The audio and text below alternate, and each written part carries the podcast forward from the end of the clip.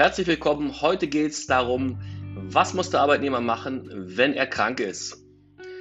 Um es kurz zu machen, und darum geht es ja, es gibt zwei Pflichten, die erfüllt werden müssen.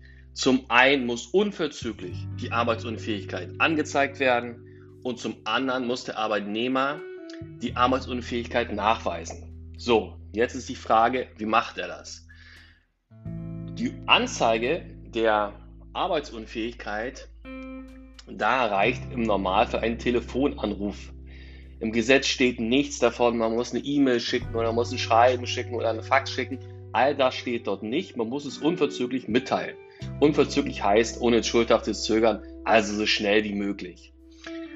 Wenn es Probleme mit dem Arbeitgeber gibt, wenn zu erwarten ist, der wird später sagen, ich habe nichts bekommen, keiner hat angerufen, wir müssen sofort abmahnen, ja, dann lassen Sie am besten einen, eine andere Person anrufen und diese Person ist dann faktisch Zeuge für das ja, unverzügliche Mitteilen der Arbeitsunfähigkeit.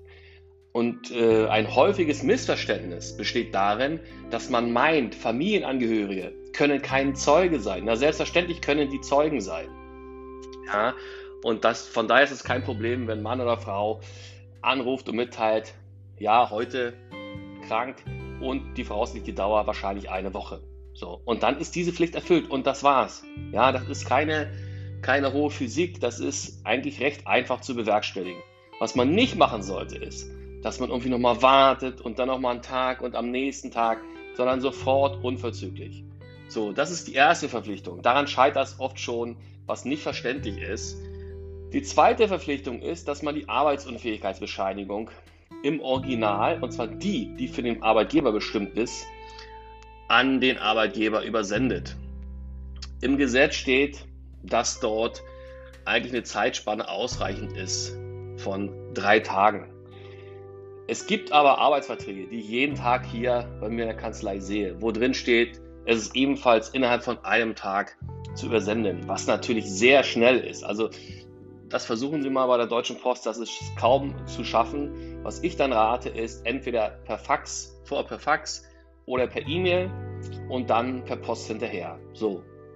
Was macht man, wenn auch hier zu erwarten ist, dass der Arbeitgeber rumstenkern wird? Ganz einfach.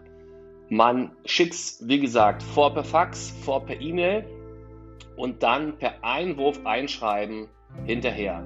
Schicken Sie nichts mit, mit Einschreiben Rückschein, dann wird es nicht angenommen, dann liegt es bei der Post und geht wieder zurück. Also eine sichere Zustellmöglichkeit ist eben das Einwurf einschreiben und was natürlich noch besser wäre, ist, wenn ein Zeuge, das kann auch wieder jemand aus der Familie sein, der einfach diese Arbeitsunfähigkeitsbescheinigung in den Briefkasten des Arbeitgebers wirft. Es ist nicht notwendig, den abzugeben oben im Sekretariat und sich was bestätigen lassen, muss der Arbeitgeber auch gar nicht machen, ja, sondern es reicht völlig aus, wenn in den Briefkasten die Arbeitsunfähigkeitsbescheinigung eingeworfen wird. Und in diesem Augenblick geht sie zu, zumindest an diesem Tag. Ja. Und damit sind die Pflichten erledigt. So, jetzt hatte ich ja auf meinem Blog die Problematik, dass eben ein Arbeitnehmer, der ja ein bisschen schlusig war, mehrfach die Arbeitsunfähigkeit nicht angezeigt hatte und auch Folgebescheinigungen nicht rechtzeitig eingereicht hatte und mehrfach Abmahnung erhalten hat. Wichtig ist, es kann hier durchaus eine verhaltensbedingte Kündigung kommen. Und zwar im Normalfall immer eine ordentliche. Was wichtig ist, man kann als Arbeitnehmer eigentlich recht entspannt die ganze Problematik betrachten. Weil bevor eine Kündigung kommt, die auch wirklich durchgeht, muss der Arbeitgeber meiner Ansicht nach also doch schon zweimal abmahnen.